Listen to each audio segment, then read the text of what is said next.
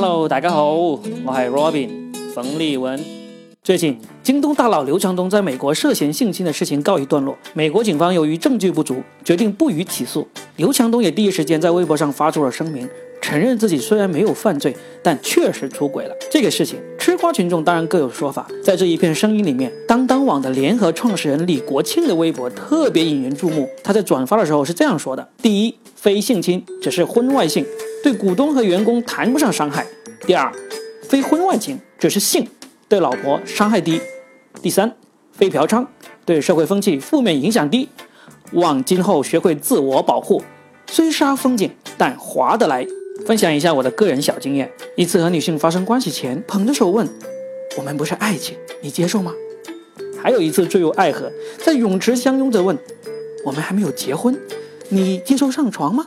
在这条微博里面，最扎眼的一句是他把刘强东的这次事件描述为虽杀风景，但划得来，引起了大家一片哗然。当当网马上发了一篇声明，说李国庆非老板，把他从管理层划出去。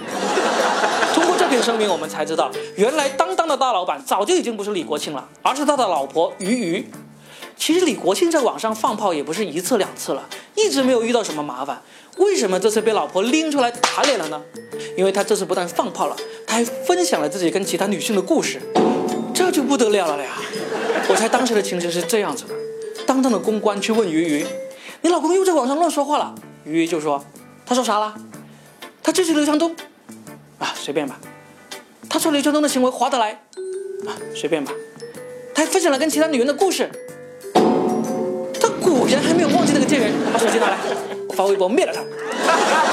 很多人都说，当当的这篇声明呢，就是李国庆老婆她自己写的，因为这不像一篇正经的公关声明，里面用了很多口语化的词，例如无聊啊、嘚瑟呀、倒胃口啊等等。这看起来像不像就是夫妻在吵架？而且鱼鱼是个比较实际的人，在声明的最后，他还附上了当当网的优惠促销链接。这像不像有些夫妻吵完架以后，老婆直接甩过去一个购物车的链接？所以我猜今年当当网的元旦促销活动当中，买书最多的。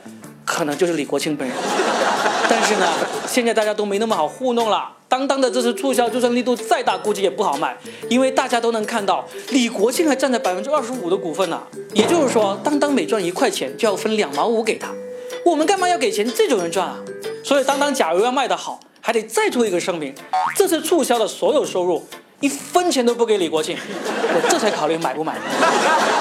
但是。李国庆以前一直是跟京东对着干的，为什么这次出来支持刘强东呢？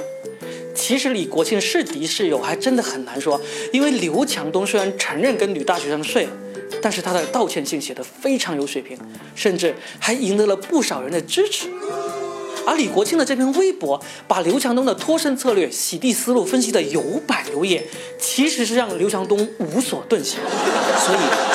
有没有可能是李国庆故意这样做，让当当从中得利呢？这我就不知道了。我知道的是，当当是从当天就开始打折了。所以京东，你还等什么？你也赶紧开始咣咣的打折呀！好的，这就是本期的说的全是梗，由喜马拉雅独家播出，欢迎大家关注、订阅以及推荐给你的朋友。也欢迎大家关注我的个人微博冯立文 Robin 二马冯独立的立文化的文 R O B I N，谢谢大家，我们下周五说的全是梗，再见。